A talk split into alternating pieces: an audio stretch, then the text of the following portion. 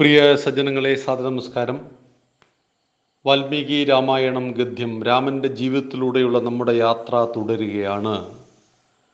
വിശ്വാമിത്ര മഹർഷി രാമനെ അനേകം കഥകളിലൂടെ സഞ്ചരിപ്പിക്കുകയാണ്.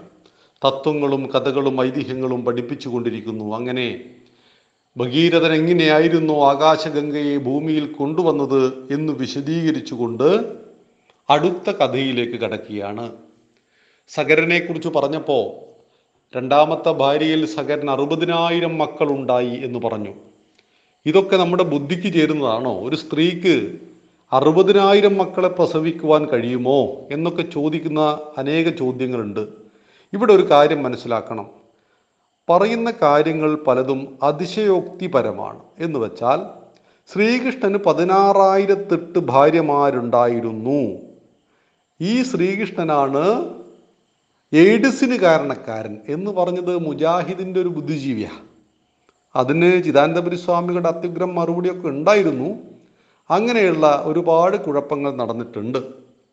പക്ഷെ ഇവിടെ ഒരു കാര്യം ഭഗവാൻ ശ്രീകൃഷ്ണൻ പതിനാറായിരത്ത് എട്ട് കല്യാണം കഴിച്ചിരുന്നോ? ഇല്ല. ആയിരത്തി തൊള്ളായിരത്തി നാൽപ്പത്തി എട്ടിൽ ഡോക്ടർ ഗോപാലകൃഷ്ണൻ സാറിന്റെ ഒരു പ്രഭാഷണത്തിൽ അതിമനോഹരമായിട്ട് അത് വിശദീകരിക്കുന്നുണ്ട്. ആയിരത്തി തൊള്ളായിരത്തി നാൽപ്പത്തി എട്ടിൽ മാവോസെ തോങ് ചൈനയിൽ അധികാരം സ്ഥാപിച്ചപ്പോൾ അതിനു മുമ്പുള്ള രാജാക്കന്മാർ തടവറയിലാക്കി ആയിരക്കണക്കിന് സ്ത്രീകളെ യുവതികളെ പുറത്തേക്ക് വിട്ടു. ഇവരെ സ്വീകരിക്കുവാൻ സമൂഹം തയ്യാറായില്ല. ജയിലിൽ നിന്നും വരുന്ന പെണ്ണ് പത്ത് വർഷം ജയിലിൽ കിടന്ന് പുറത്തു വരുന്ന പെണ്ണിനോട് സ്ത്രീയോട് എങ്ങനെയായിരിക്കും ഇന്നും സമൂഹത്തിന്റെ സമീപനം? അങ്ങനെ ജയിലിൽ നിന്നും പുറത്തേക്ക് ഇറങ്ങി വന്ന ഈ ചൈനീസ് വനിതകളെ അംഗീകരിക്കുവാൻ ചൈനീസ് സമൂഹം തയ്യാറാകാത്തപ്പോൾ മാവോ സെത്തൂങ് അവർക്കൊരു സർട്ടിഫിക്കറ്റ് കൊടുത്തു. N W S national women status ദേശീയ വനിതകൾ. രാഷ്ട്രപതിയുടെ ഭാര്യ ഒരു സാധാരണ സ്ത്രീയുടെ വിലയല്ല അവൾ പ്രഥമ പൗരയാണ് എന്നാണ് വിശേഷിക്കുന്നത്.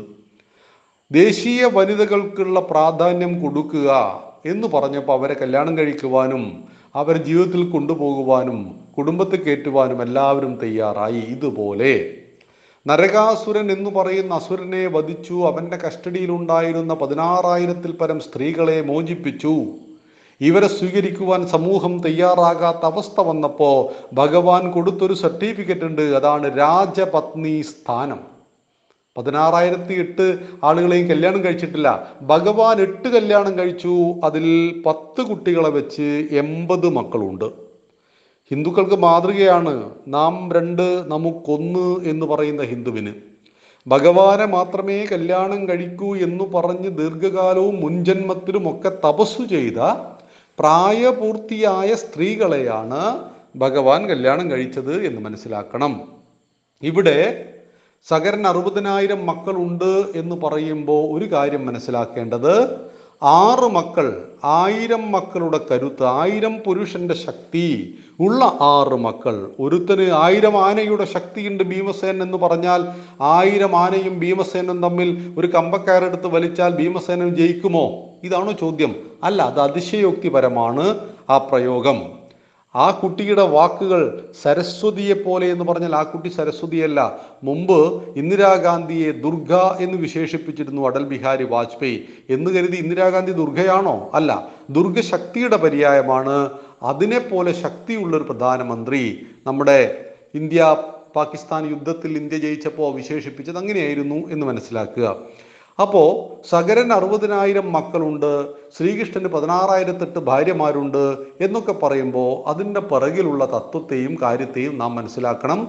ഭഗവാന് പതിനാറായിരത്തെട്ട് ഭാര്യമാരുണ്ടായിരുന്നില്ല.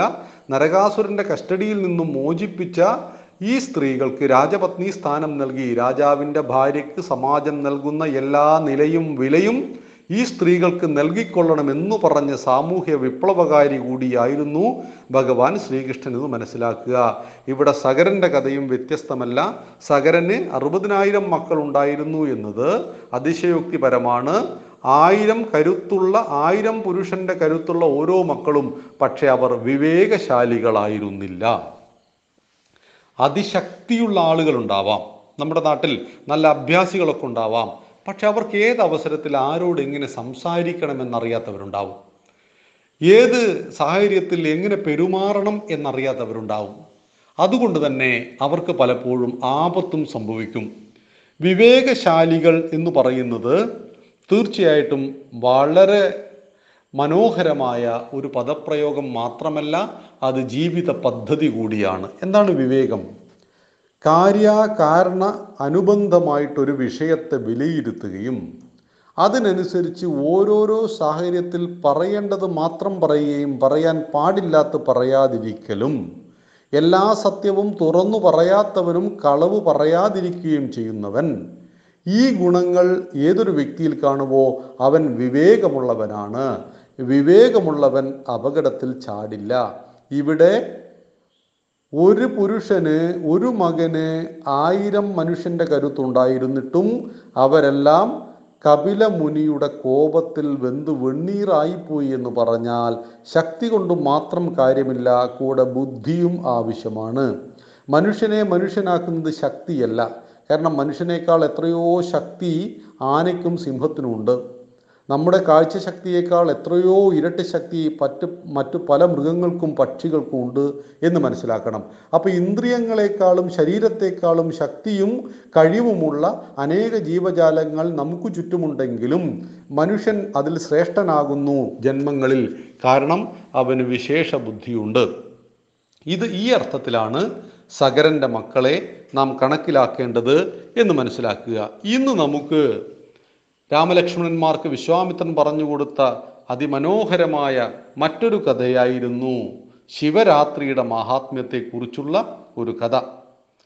ദേവന്മാർക്ക് ജരാനര ബാധിച്ചു പോയി ദേവന്മാരെ കുറിച്ച് നമ്മൾ പറയുന്നത് അവർ നിത്യ യൗവനധാരികളാണ് അവർക്ക് പ്രായമാവില്ല. പലരും ആഗ്രഹിക്കുന്നതാണ് വയസ്സാകാൻ പാടില്ല എന്ന്. പക്ഷേ മനുഷ്യന് ബാല്യമുണ്ട് കൗമാരമുണ്ട് യൗവനമുണ്ട് വാർദ്ധക്യമുണ്ട് മരണമുണ്ട്. ഇത് ജീവിത യാഥാർത്ഥ്യമാണ്. പക്ഷെ ദേവന്മാർ പ്രായമുള്ളവരാകുന്നില്ല എന്നാണ് നമ്മുടെ സങ്കല്പം.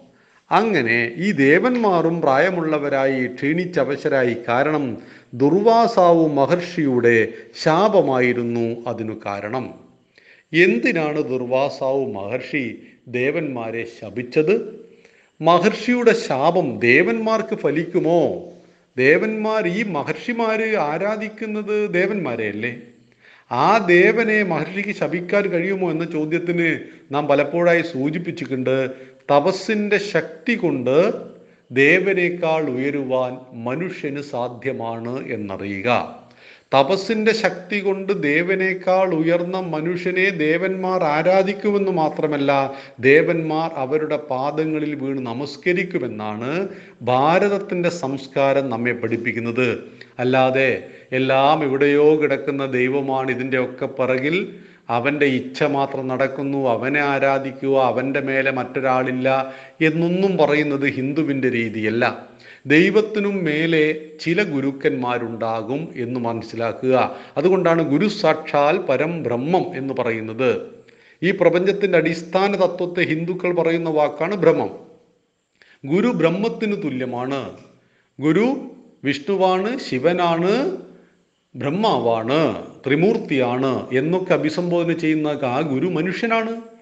മനുഷ്യൻ ഗുരുവായി മാറുമ്പോൾ അവൻ ഈശ്വരന് തുല്യമാകുന്നു അഥവാ സകല ദേവന്മാർക്കും മുകളിലാകുന്നു. അങ്ങനെ തപസ്സിന്റെ ശക്തി കൊണ്ട് കരുത്താർജിച്ച ഒരു മഹർഷിയായിരുന്നു ദുർവാസാവു. അദ്ദേഹത്തിനൊരു പ്രത്യേകതയുണ്ട്. ക്ഷിപ്രകോപിയായിരുന്നു ക്ഷിപ്രപ്രസാദിയായിരുന്നു അദ്ദേഹം. വളരെ പെട്ടെന്ന് കോപിക്കും. വളരെ പെട്ടെന്ന് തണുക്കുകയും ചെയ്യുമായിരുന്നു. എങ്ങനെയാണ് എന്തുകൊണ്ടാണ് അദ്ദേഹം ദേവന്മാരെ ശപിച്ചത്? ആ ശാപം കൊണ്ട് ദേവന്മാർക്ക് ജരാനര ബാധിച്ചു പോയി. എങ്ങനെയാണ് ദേവന്മാർ അതിൽ നിന്നും രക്ഷപ്പെട്ടത്? അവിടെ ഭഗവാൻ പരമേശ്വരന്റെ റോൾ എന്തായിരുന്നു? ഈ വിഷയം നമുക്ക് നാളെ ചർച്ച ചെയ്യാം സംവദിക്കാം കഥ പറയാം. ജയ് ശ്രീറാം. നന്ദി നമസ്കാരം. വന്ദേ മാതരം.